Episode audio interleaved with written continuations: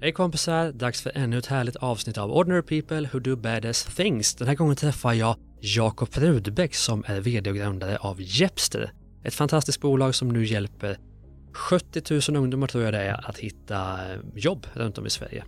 Men Jakob har också en fantastisk bakgrund som du kommer få veta allting om. Du kommer få veta hur han lyckades skaffa Dan Sten Olsson som mentor och också hur de använder VD för vad som en strategi för att motivera medarbetarna på Jepster. Också hur de jobbar med personaloptioner för att locka till sig de allra största talangerna. Det här är ett avsnitt av Ordinary People Who Do Better Things som jag definitivt rekommenderar för dig. Mitt namn är Gustav Oskarsson. Nu kör vi igång.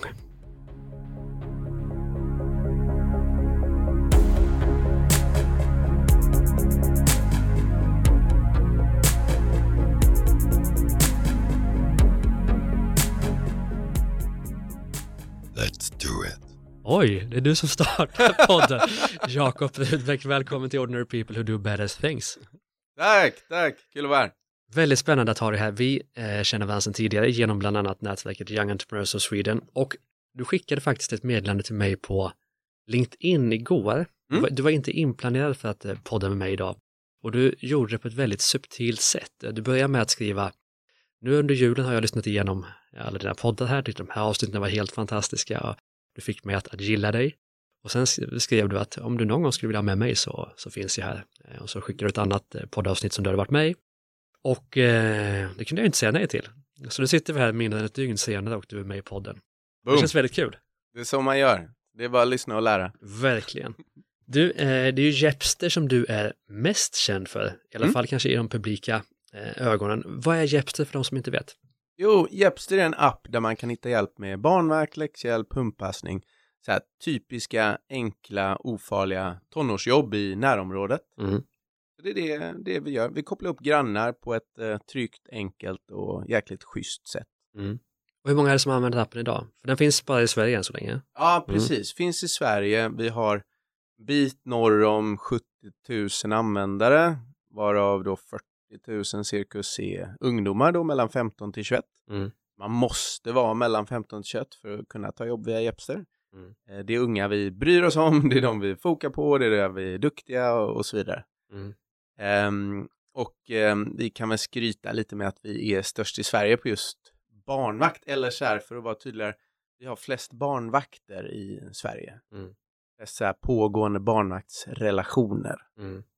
Och jag vet ju att det är en fantastisk app, ett fantastiskt bolag, men jag kan också ha en fördom om att det är en typisk, vad ska man säga, idéverksamhet som slukar ganska mycket kapital i början, som fokuserar ganska mycket på användartillväxt och inte så mycket på vinst. Har jag rätt då? Absolut, 100 procent. Mm. Så det här är en lågmarginal business. Mm. Ehm, du kan tänka själv, ett barnvaktspass, kanske tre timmar, 100 kronor i timmen. Mm. Ehm, och så, så har vi ändå en, en marginal på det. Ehm, så det blir inte jättestora summor. Ehm, Så hur många användare måste det vara då, både i Sverige och kanske sen globalt för att det ska bli en riktig supersuccé? Ekonomiskt. Nej, om jag omdefinierar den frågan så... ehm, Du kan ställa frågorna också. Det är.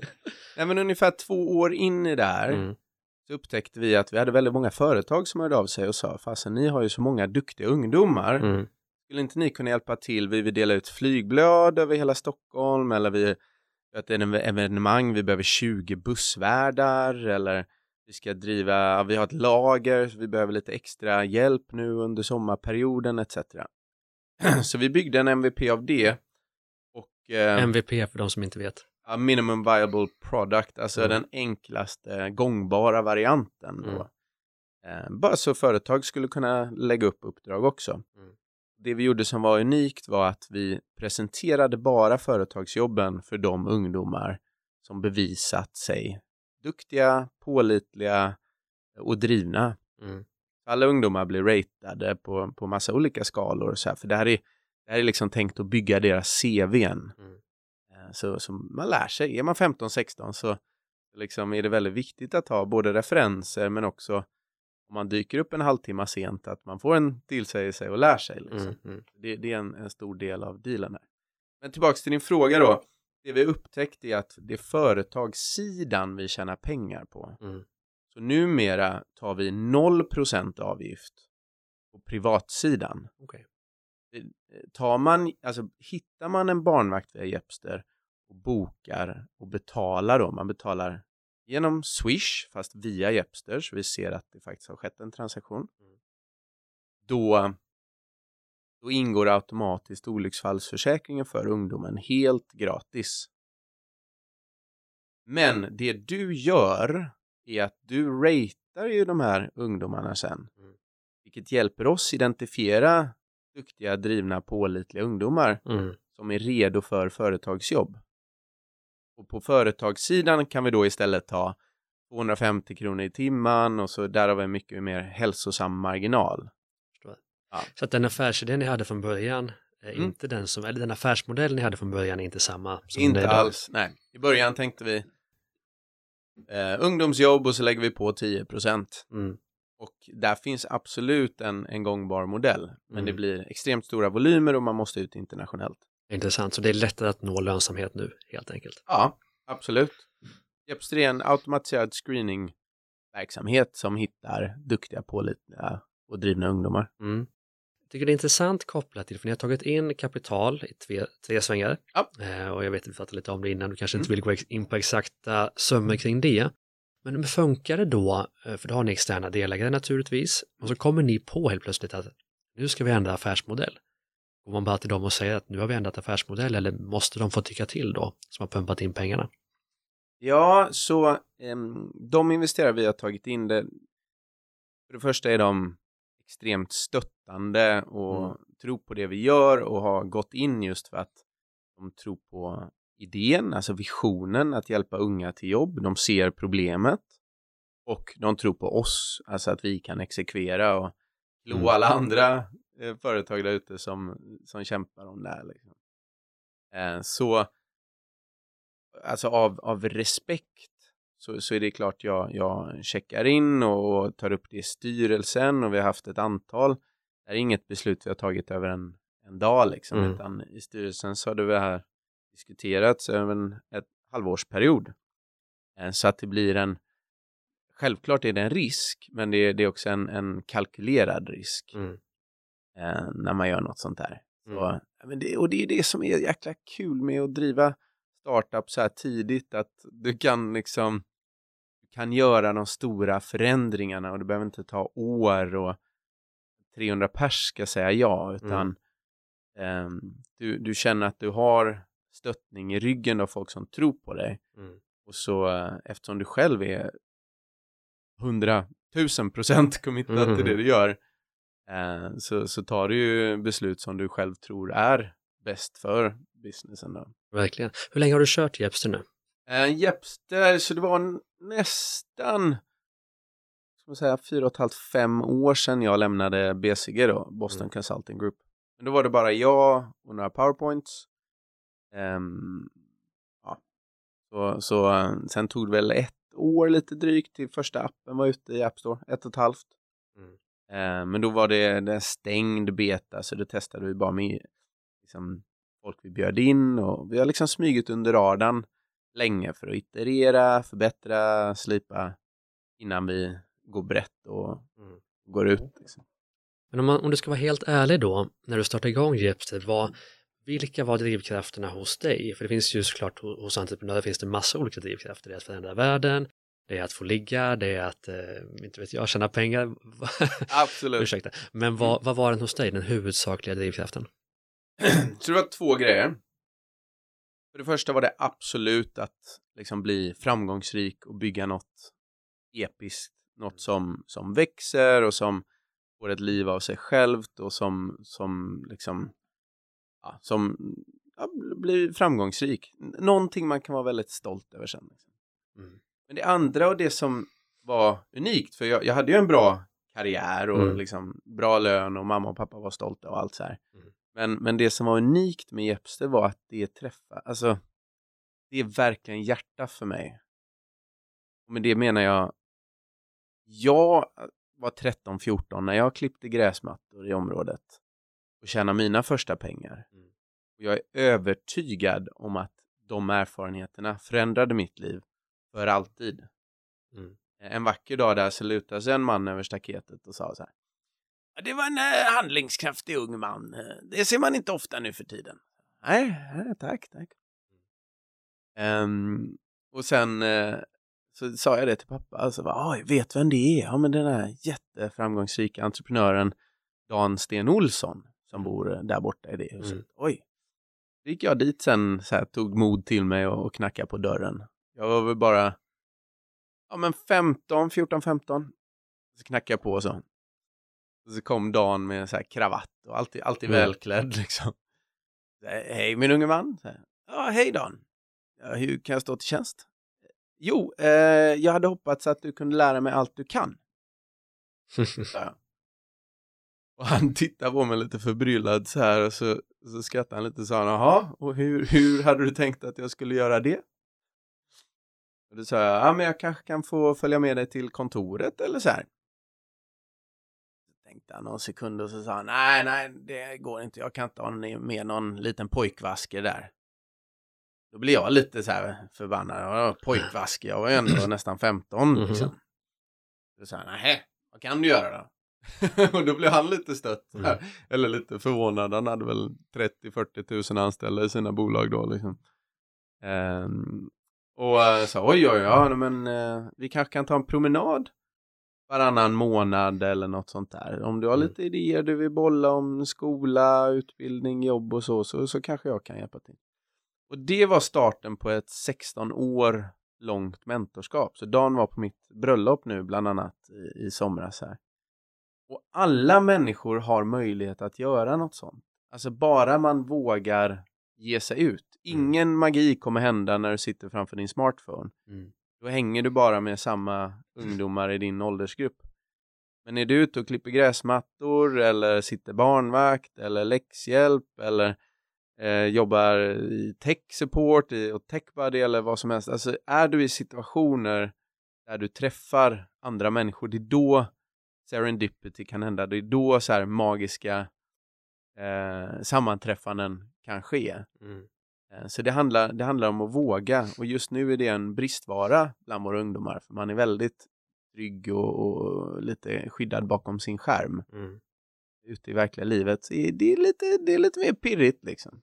Mm. Det, det vill vi eh, skapa. Fantastiskt. Tack! Och jag ställer ju ofta frågan, varför har just du gjort det här? Men för att kunna ställa den frågan så, jag ställer en annan fråga Mm. till dig på förintervjun och det är ju, du har gjort en hel del sjuka saker, eller hur? Ja. Så vi berätta, ta den där listan igen som du, eh, som du berättade för mig om, om allt du har gjort egentligen från de där gräsklippningsdagarna när du var Ja. 14. Nej, men det, det är för många för att nämna här tror jag, men, eh, men bara kör ett, ett, ett, ja, men jag kan ta ett litet axplock i alla Mhm. fall då. Så, eh, det började ju väldigt tidigt då med eh, att jag sålde datorsladdar faktiskt, Mhm. det tror jag aldrig jag nämnde. Då var jag väl 12-13 och alla grabbarna hade börjat gamea. Och det var ju eh, på den tiden när det var så här stationära datorer man spelade på. Mm. Så det föräldrarna gjorde var att de tog den här strömsladden från datorn eller från skärmen så att man inte kunde spela om någon var bortresta eller om de var borta en kväll och så. Då köpte jag ju in dem såklart i bulk från typ, först i Sverige men sen från Kina. Så hade jag mitt skåp då, där hade jag väl liksom en så här hundratals sladdar som, som jag kunde sälja med Mm. jättebra marginal.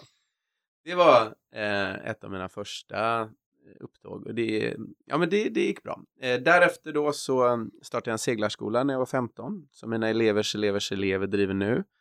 Jag anställde systrarna och sålde juice utanför olika event. Gick jättebra fram till polisen kom och körde bort oss. Då gick vi någon annanstans, så kom polisen igen. Så, ja, ehm, och sen eh, importerade jag soft air guns, eh, vilket nästan resulterade att hela familjen hamnade i fängelse i Malaysia. För, eh, jag köpte de här... Berätta att be om ursäkt i efterhand. ja. ja, nej, men det är en lång story. Va? Ja. I Thailand är det här fullständigt lagligt med här vapen. Vi skulle flyga ut via Malaysia. Mm. Där är det jätteolagligt. Eh, Så det slutar med att familjen sitter på polisstationen och chefen där säger Replica weapons are a very serious offense in Malaysia and can result in up to two years imprisonment Mm. per firearm. Och jag hade väl 20 stycken. Hela väskan var sprängfylld. Jag var 16 liksom. Eh, Men sen... Det eh, löste sig. Ja, det löste sig. Ja. Det gör alltid det på något konstigt sätt. Eh, sen eh, startade vi, eh, eller jag importerade mineralvatten från Wales, sålde på olika golfklubbar.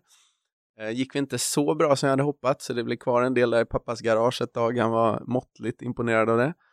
Eh, sen eh, importerade vi, eh, eller vi tillverkade en tandkräm från Kina, Aloe Mega, eh, som var en patenterad kombination av aloe vera och omega 7.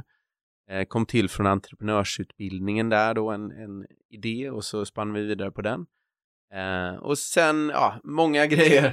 Eh, nu en av de lite mer recent är väl eh, Stilmin då, så jag var med och tog in eh, 3 miljoner pund till en järnkiselanläggning i Bosnien. Ehm, som, eh, ja, det har varit många vändor i det där. Det hade kunnat bli väldigt bra. Eh, blev inte det till slut. Eh, visade sig att någon form av maffialiknande Eh, verksamhet och köpte eh, liksom marken mellan oss och järnvägen så vi hade väldigt svårt att få ut då, eh, det vi tillverkade, då, det här järnkislet. Så ja, det blir inget vidare. Men eh, den senaste grejen jag var med på nu i, precis innan jag startade Jepster är Live Hire. Där var en av de första fyra eh, på plats. Jag tog tjänstledigt i några månader för att vara med och dra igång det.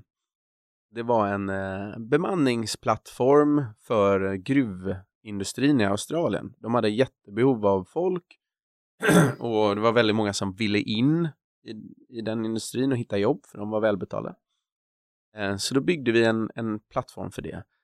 Som sen, precis som Jepster, har då tagit några varv och vi gjorde, liksom, då gjorde vi alla fel i boken. Eh, men som till slut blev väldigt bra. Så det gick på börserna för, var det två år sedan? Eh, värderades till, alltså det, det klev in och blev en av de bästa IPOs det året i Australien, 2017 var det väl. Eh, och kom upp eh, till en värdering en bit norr om en miljard, så det var väl 1,2 miljarder svenska eller så här. Eh, så det var en väldigt spännande resa. Jag tittar tillbaks på det tänker herregud vad många misstag och fel vi Mm. gjorde i den resan. Och det blev ändå väldigt bra. Så uh, om jag nu kan ta med mig de lärdomarna och arbeta med någonting jag brinner för 110 procent Mm. med hjälpa ungdomar till jobb, eh, då borde det här kunna gå jäkligt bra. Och då har du ändå inte nämnt någonting om oljeplattformarna och Nej, hur var det? ja, precis. Så under tiden jag, jag pluggade så jag, hade, jag hade tur där för genom att jag träffade min mentor Dan Sten så fick jag en ingång till oljeindustrin och oljeriggarna. Mm. Ehm, och eh, då hade jag velat starta ett eget konsultbolag ett tag. Ehm, så då fick jag en öppning där, så jag var ute på oljeriggar och eh, agerade säkerhetskonsult. Samtidigt då så pluggade jag två masters där hemma, en på Chalmers och en på Handels. Eh, och samtidigt då så gick jag catwalks i Paris och Milano eh, för olika ja, men så här, större märken, Dolce Gabbana och lite sådana märken. Ehm, jag halkade in på det av ett, eh, på ett bananskal också, så det var en, en period där när jag var kanske 19-20 som jag hade förmånen att se tre väldigt olika värdesystem. Mm.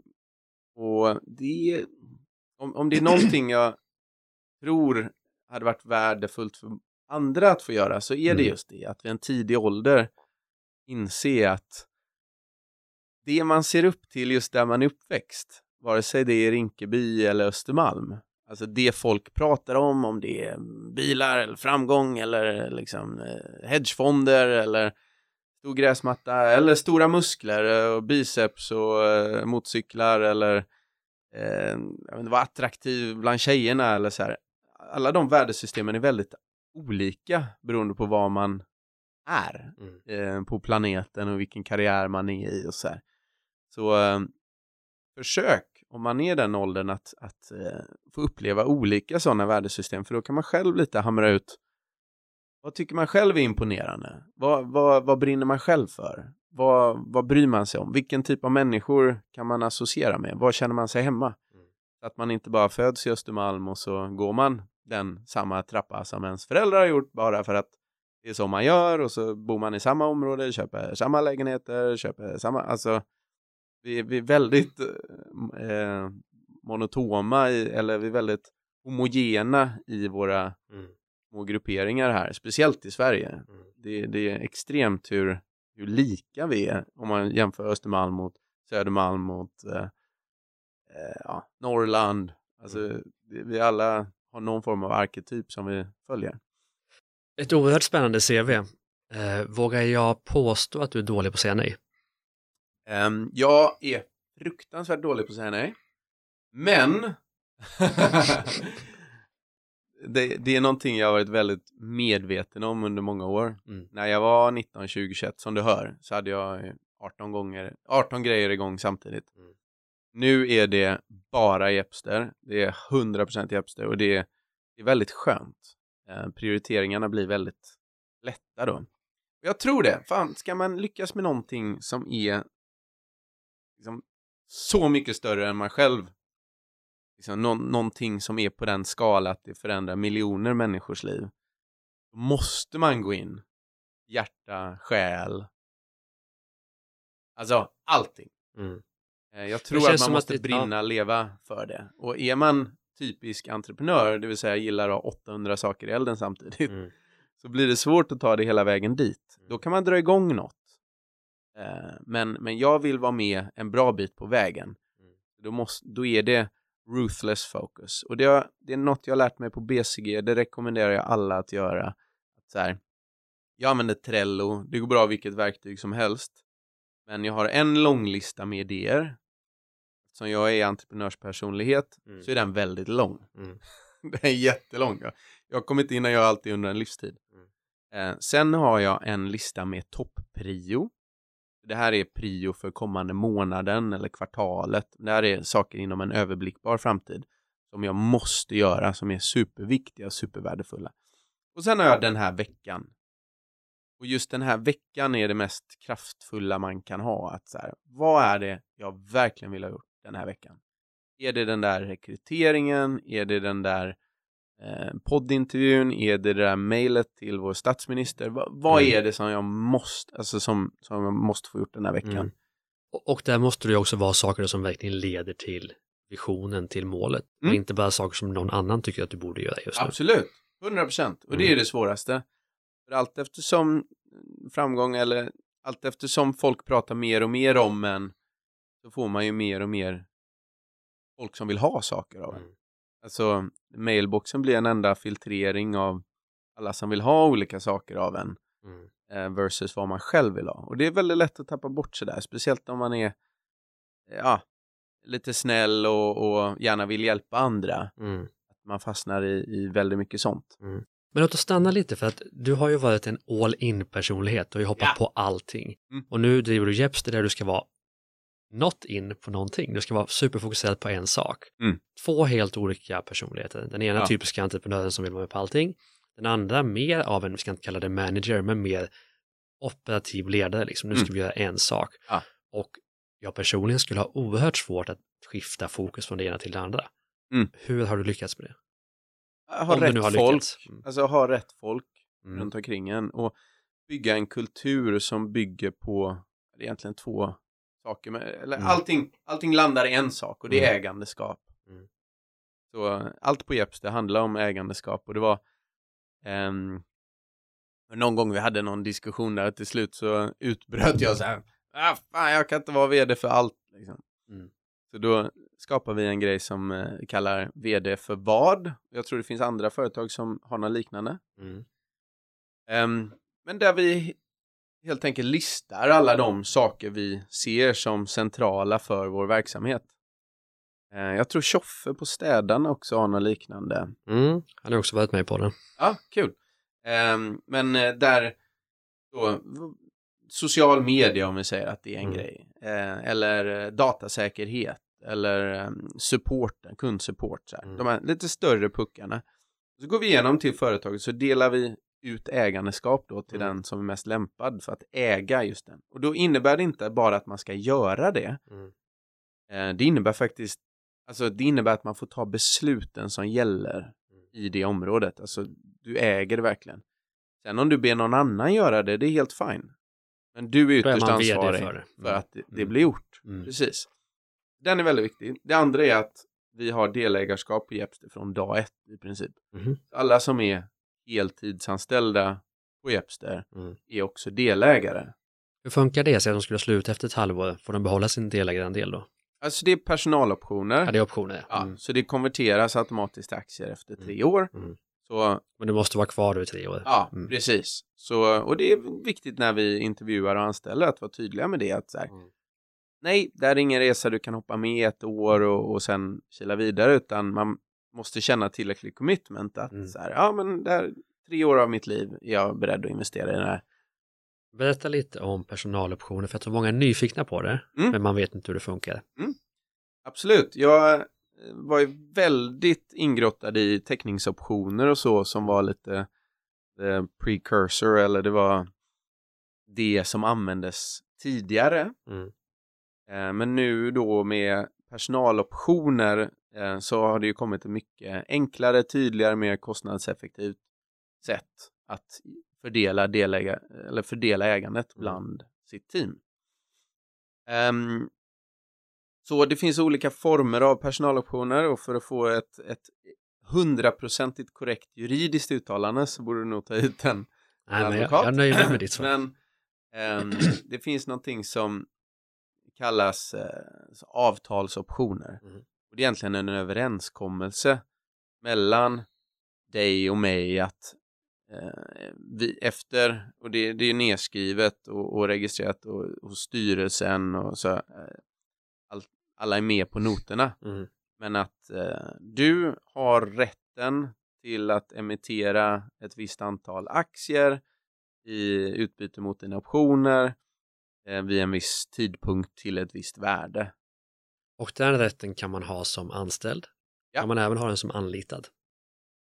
Nej, konsult. så eh, personaloptioner finns lite regler där. Jag tror det är att man måste dedikera, ja men det är väl kanske 80% av sin arbetstid eller så här. Jag, Mm. jag är inte helt Okej. hundra på Mm. exakta kriterierna Skatteverket har satt där.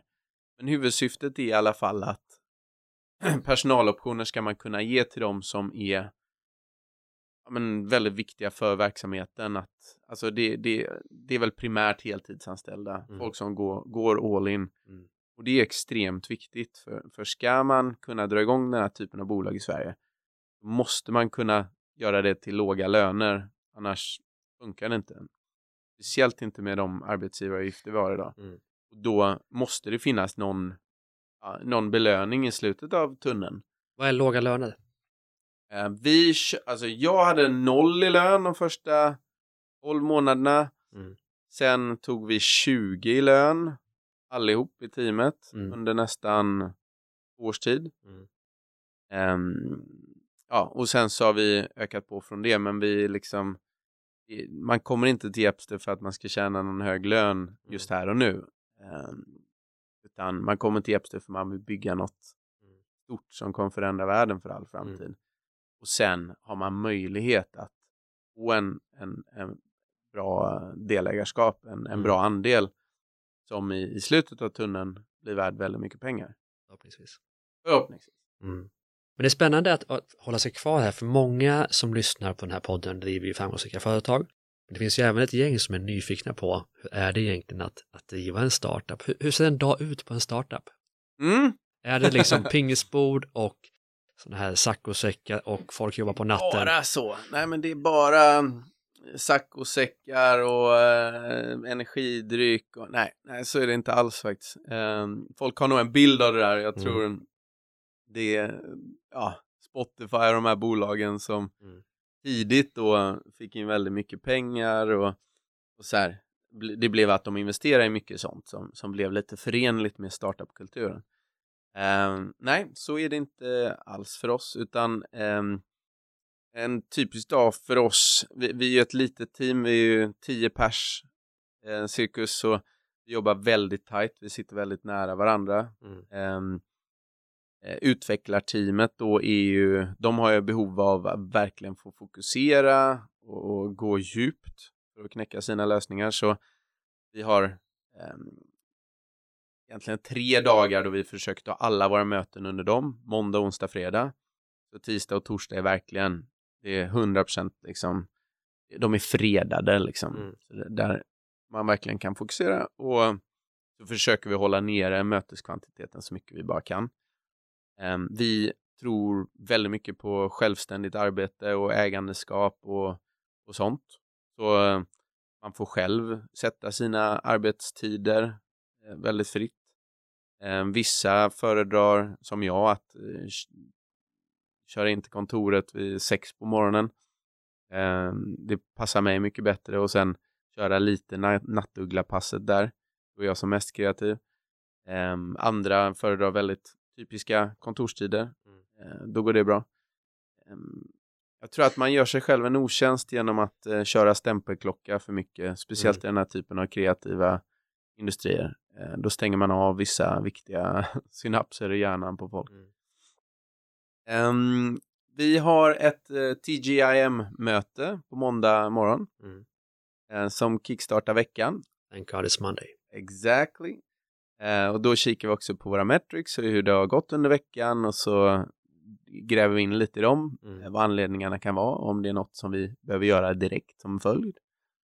Ehm, det är väldigt mycket så här, peppa, lägga upp veckan eh, och kicka igång maskineriet. Och sen på fredagen har vi demo.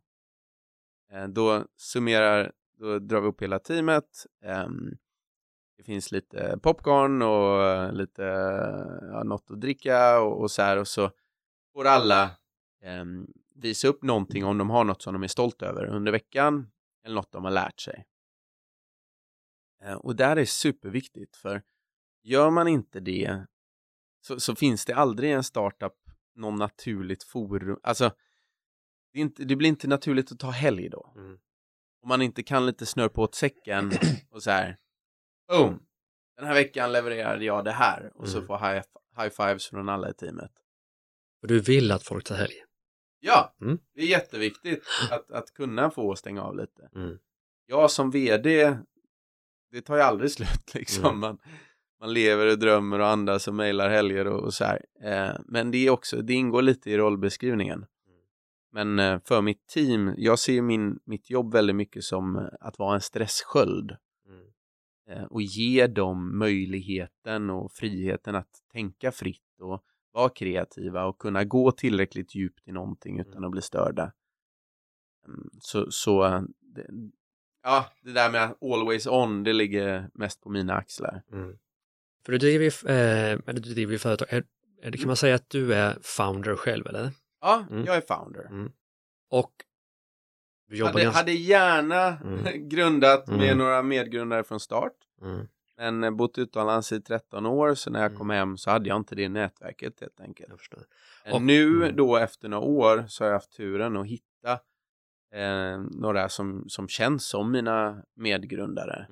Mm. Eh, och Jesper på teknik och Kasper på growth som, som är magiker och eh, driver och levererar och är hungriga och springer längst fram. Mm. Så alltså, och, eh, ja, det, det, jag tror det är viktigt om man inte har turen att veta exakt vem ens medgrundare är Mm. att man låter det ta tid till man hittar helt rätt. Och när man hittar helt rätt, då satsar man också 300% på de människorna. Always on, Mm. all in. Mm. och du är ju tillsammans med Katrin, Ja. nygifta, eh, som jag också känner. Och hon driver också bolag, Ja. är entreprenör. Hur tror du att det hade varit att driva den typen av bolag som du driver och inte vara tillsammans med någon som också är entreprenör? Ja, alltså det, jag vet ju att det är svårt. Ehm, jag hade ju faktiskt ett förhållande innan Katrin. Ehm, och ehm, så här, folk brukar undra hur Farao går det ihop med två tokiga entreprenörer? Mm. Vanligtvis så är det en i förhållandet som är entreprenör Mm. som kan gråta lite på axeln och den som har lite ja, men tryggare, stabilare liv med tydliga rutiner. Um, Katrin och jag, vi är båda tokiga entreprenörer. Eh, vi får energi av varandra ehm, och eh, det, det betyder extremt mycket för mig att ha någon som förstår att nu är det jobb. Mm. Eh, och då får man vara i, i fred. Det, det, det blir inget så här är det där viktigare än eh, vår kärlek? Mm. Eller, alltså det där. Det blir, när man är alltså i relationer är det lätt att känna sig nedprioriterad eller så här. Mm. Just eh, är man ihop med en entreprenör så, så, så måste man ha rätt mycket förståelse för att för att den personen ska kunna vara en bra partner Mm. måste den få lägga den tid som, som krävs. Liksom. Men tar du en hypotetisk situation, om, om vi Mm. kan snacka om detta, för jag tycker Mm. det är intressant, Mm. att eh, Katrin har, eh, hon, hon är sjuk, hon behöver din hjälp liksom, Mm. med någonting. Mm. Och samtidigt är ditt bolag sjukt och behöver Ja. din hjälp. Ja. Så hur gör du då för att hitta rätt i den, i den balansen? Jättesvårt. Eh, och då, jag skulle komma till det också lite just att när båda är nere på knäna, Mm. Då är det ju lite extra jobbigt. Mm. Eh, och det enda som hjälper där, det är erfarenhet av att ha varit där tidigare. Mm. Att man känner igen sina mönster att oj, nu blev jag arg på Katrin här, men mm, det kanske inte var Katrins fel egentligen. Förmodligen inte. Nej, utan det är något annat som ligger och gror. Eh, så eh, det sättet som funkar för mig är när jag känner mig stressad, när jag känner att det är mycket, eh, liksom när, när Katrin också är nere på knäna. Eh, och som jag nämnde, nu har vi, vi har gift oss, vi Mm. har flyttat, eh, Katrin har köpt en till verkstad, det, det, det, det har hänt Mm. mycket. Eh, men det jag gör då är att go slow to go fast. Alltså verkligen ha ännu mer tid att sätta mig med min Trello och Mm. prioritera. Vad är rimligt? Vad ska bort? Vad funkar inte? Vad, ska jag jobba en halv dag idag och bara få allt det här andra ur världen Mm. med eh, rörmokare och läckande duschar och, Mm. ehm, och, och, och ha lite tid med min fru och se till att det är stabilt så att jag kan sen jobba hela natten imorgon. Mm. Eh, Så, så det är det enda som funkar för mig. Jag tror man bränner ut sig, man kör sönder sig och man blir jäkligt ineffektiv. När man får mer och man bara jobbar mer. Man behöver den här dagen, landa, okej, vad ska jag få gjort den här veckan? Mm.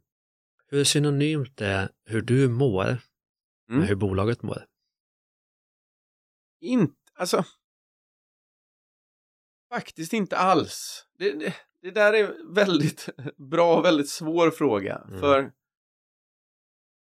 de är ganska frikopplade egentligen. Jag vill ju tro, och jag har länge trott att så här, när jag mår dåligt så är det för att bolaget går dåligt.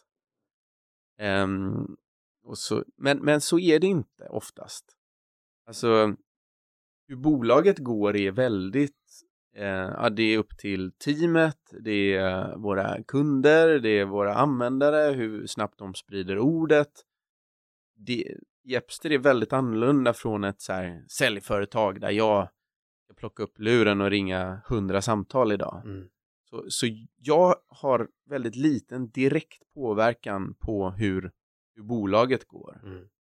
Däremot har jag någon form av menscykel eller vad man ska kalla det som entreprenör. Mm. Och, och det är just nog den här att man är insecure overachiever eller vad, vad det Mm. kallas på BCG. Men så här, ja men det är ungefär en gång i månaden när jag är lite nere och jag liksom, jag rannsakar mig själv och jag går djupare och jag känner att allting går för sakta och ehm, allt, alla människor är kass och ingen jobbar tillräckligt hårt och, och så här. Mm.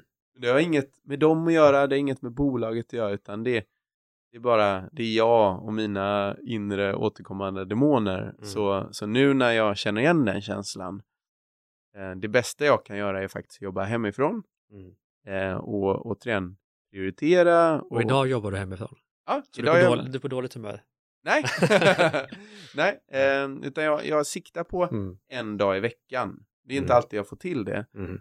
Men en dag där jag verkligen kan eh, tänka ah, out of the box, Mm. kliva ur vardagen och få gjort de här lite mer tidskrävande sakerna. Kanske skriva ett, ett långt brev eller inlägg eller skriva policies kring eh, optionsökningar och löneökningar, alltså sånt som kräver... Att vara på bolaget och inte Ja. i bolaget. Mm.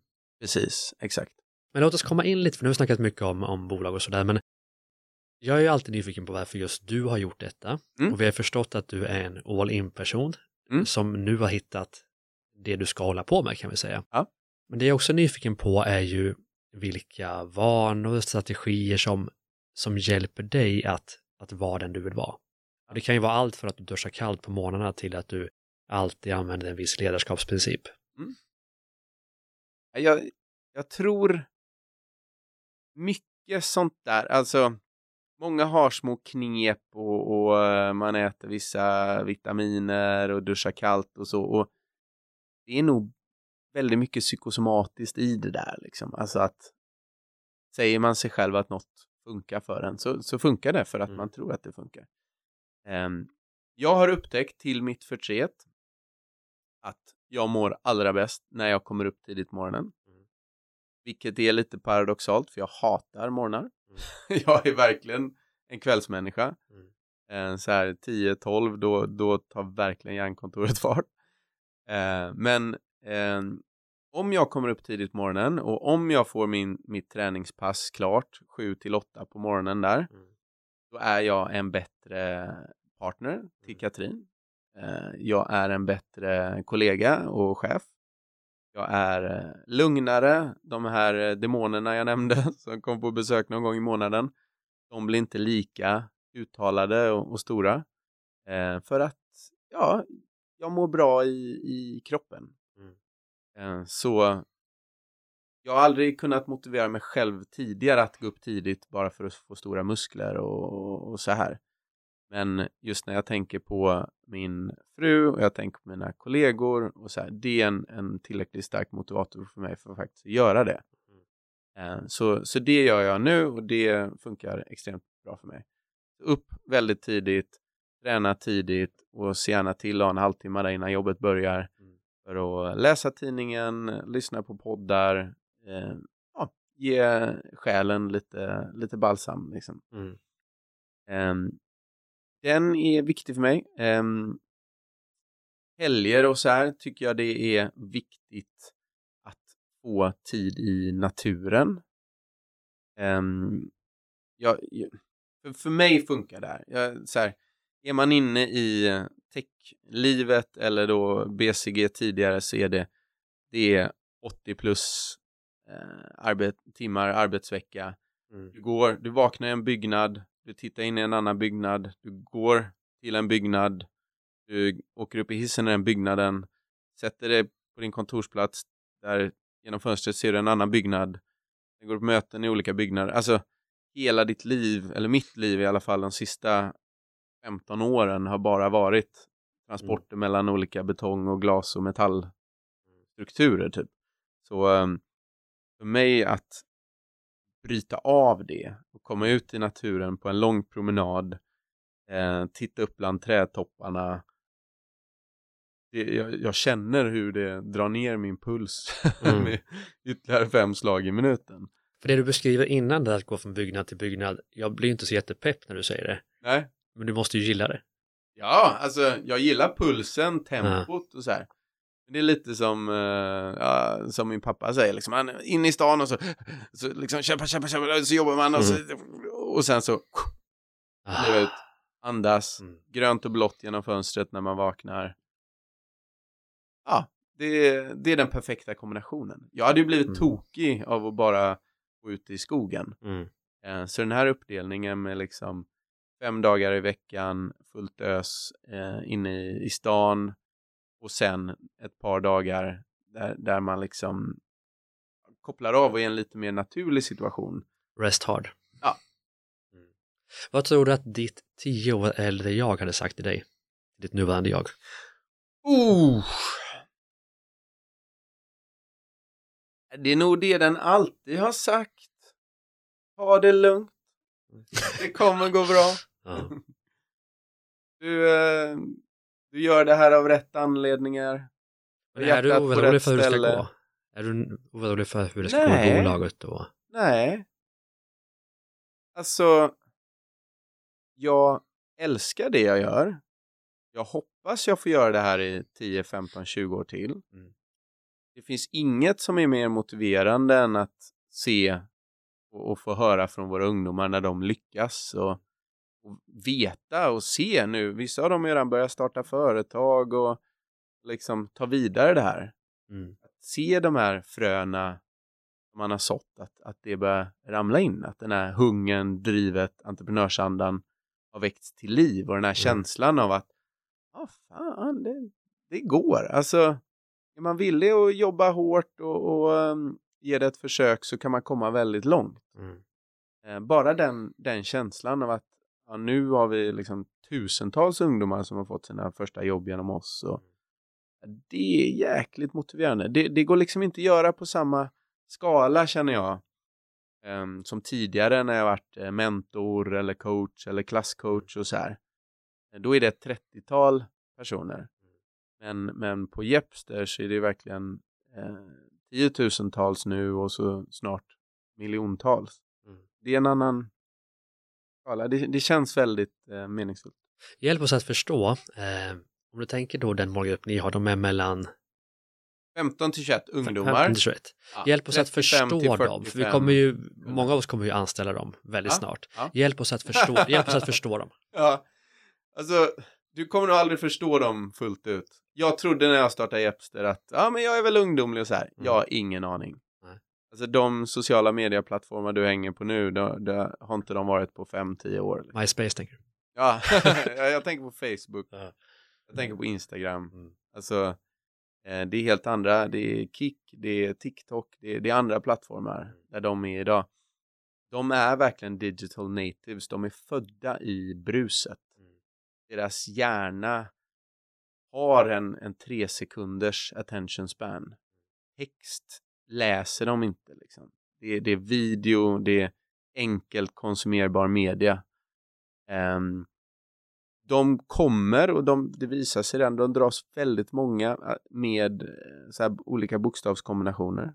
Tänk dig själv från barnsben, bli hamrad av notis, pushnotiser, e-mail, alltså det är ett ofantligt brus de växer upp i. Och dessutom ett ganska farligt brus med mycket så här, ah, liksom nätmobbing och pedofiler och skit på, på nätet liksom. Så, så den här digitala revolutionen har haft många positiva aspekter men den har varit brutalt negativ mot våra unga. Ehm, spel som snor deras pengar liksom månatligen. Eh, och det är också en, en av drivkrafterna bakom Jepster, att fan nu tar vi det här eh, och gör något riktigt bra av det. Vi hjälper dem till jobb, vi hjälper dem tjäna sina egna pengar, bygga självförtroende, bygga ett CV, skaffa sig referenser och så lägger vi på gamification på det också så det är motiverande, man går upp en nivå, man låser upp högre lön, Mm. man låser upp företagsjobb. Ja, vi, gör, vi gör det kul att, att lyckas. Mm. Sant. ja, så, så det kommer en, en väldigt stor utmaning Mm. framöver bland företag då när de ska anställa generation Z som är Mm. de efter millennials. Ehm, och det ja, kommer ställa nya krav på, på företag. Mm. Men du som är i startup-världen och delvis också i tech, eh, vad ser du annars för trender som vi, alla som driver företag behöver förstå? Det, den största trenden som jag ser och tror på väldigt mycket är vad man har pratat om ganska länge, men det är det här delningsekonomin. Mm. Och inom det finns det fyra sektorer. Och det, är inte, det är inte många som har tagit sig tid att tänka klart där. men, Mm. men det finns tjänster. Mm. Det är inom den sektorn vi är. Folk jobbar för varandra. Det kan vara som tourguides eller det kan vara klippa gräsmattor. Det finns ehm, prylar och fastigheter. Mm. Typ Airbnb, typ eh, Hygglo, där Mm. man kan hyra grannens gräsklippare eller motorsåg. Ehm, sen finns det ehm, crowdfunding, crowdlending, alltså finans, Mm. finansiering. Jag kan ju faktiskt låna dig pengar till ditt eh, projekt. Istället för banken. Och slutligen så har vi transport. Och jag bryter ut transport som en separat arm just för att att det finns en massa lagar och, kring just eh, taxi och skjutsa och, och allt, allt sådant. Trots att det egentligen är en form av tjänst också. Så inom de här fyra benen så finns det en massa dumma regleringar som håller tillbaks utvecklingen. Mm. Och om inte vi enas som, som företag och, och ger politikerna en, en tydlig agenda Mm. så kommer ju de som idag är framgångsrika enas. Det vill säga de riktigt stora bemanningsrekryteringsföretagen, eh, fackförbunden, ja men alla de som tycker att det är väldigt bra precis som det är idag Mm. att inget ska förändras. Em, så em, det, det där tror jag är väldigt viktigt att, att visa att vi är inget hot mot de som har de här bolagen idag. Em, det är liksom ingen tech-kon- IT-konsult som kommer börja extra knäcka som barnvakt eller läxhjälp Mm.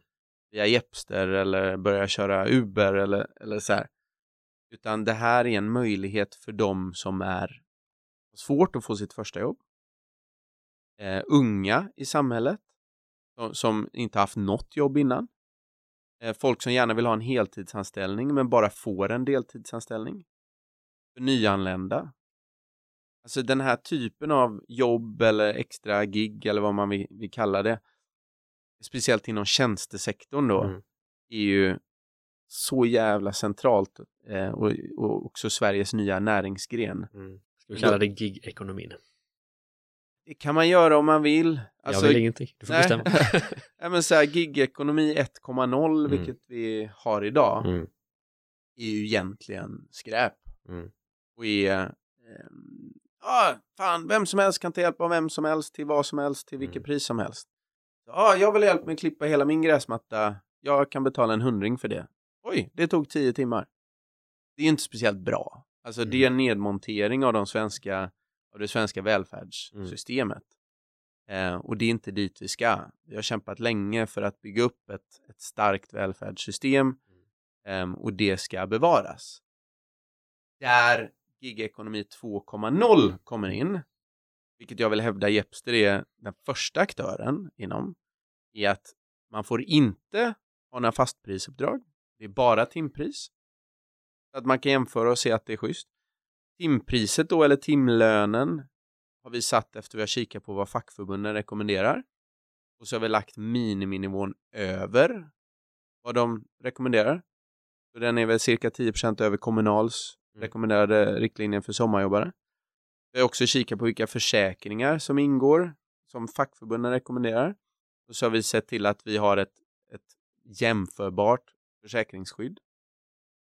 Och eh, sist men inte minst så eh, är det krav på bank-id och identifiering av alla användare eh, samt att ungdomar då måste också registrera en förälder så att vi kan säga att vår plattform är säker och trygg. Så istället för att det här blir någon slags kamp så borde vi istället enas om vad, vad för typ av regler borde finnas för det här. Um, och där tycker jag att sätter vi en, en gräns här, man får tjäna, som i Portugal, som i Belgien, man får tjäna 5000 euro per år för den här typen av gigjobb eller extrajobb. Och dessutom vi inkluderar de här faktorerna som jag nämnde precis. Ja, men då har vi en, en fantastisk möjlighet för unga, för nyanlända, för folk som inte eh, får heltid trots att de vill att komplettera eh, det de tjänar och, och lära känna folk och inte bara sitta hemma. Full passion. Mm. Men du, eh, tiden går väldigt fort och vi har ett, eh, en fråga kvar att ställa. Och frågan är vilken det ska vara. Finns, Ja. det, finns det något svar du vill ge? Inte nödvändigtvis det behöver handla om Jepster som vi har eh, behandlat ganska mycket, utan är det något du verkligen, verkligen vill dela till alla företag som lyssnar på podden, som du tror kan göra skillnad för dem?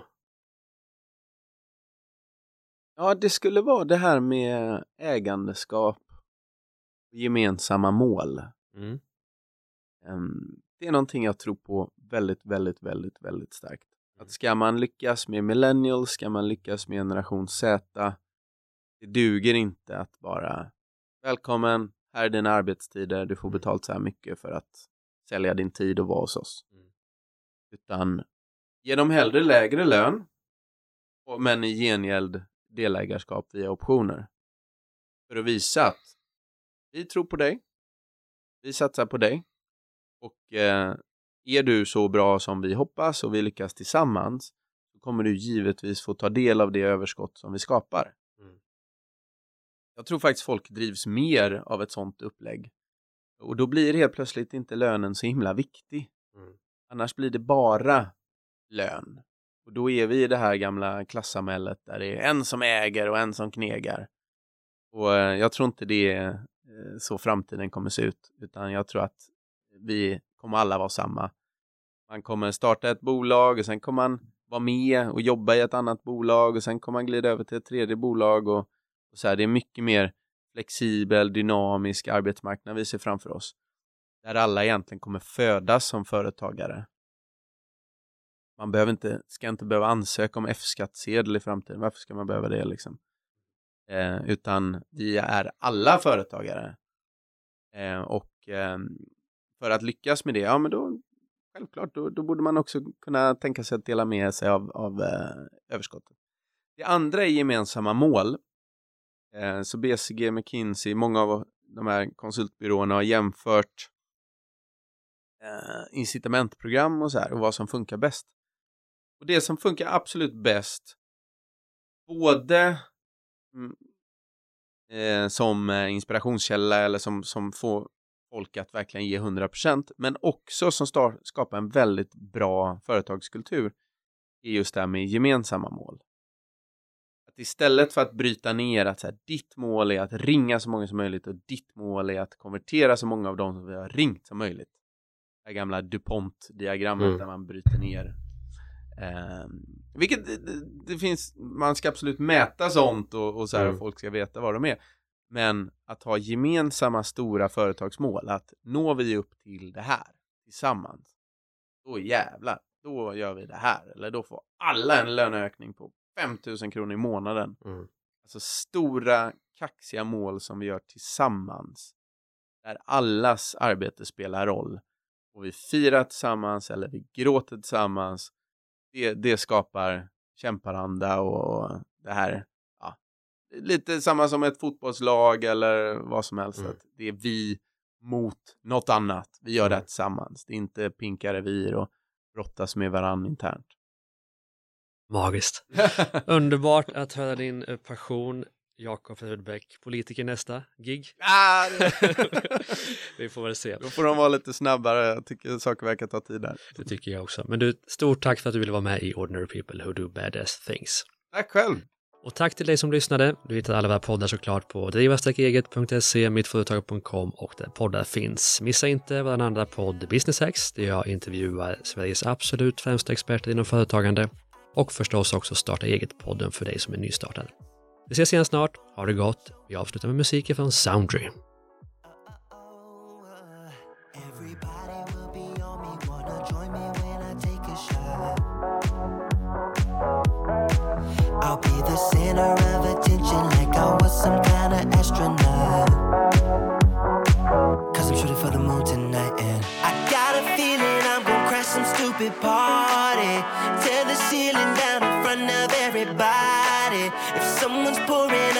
Up I'm calling shot. I'm gonna find a crown so I can put it on me. Swinging from the chandeliers, I won't be sorry. I got a feeling I'm gonna crash into this party. I'm just an accident waiting to happen like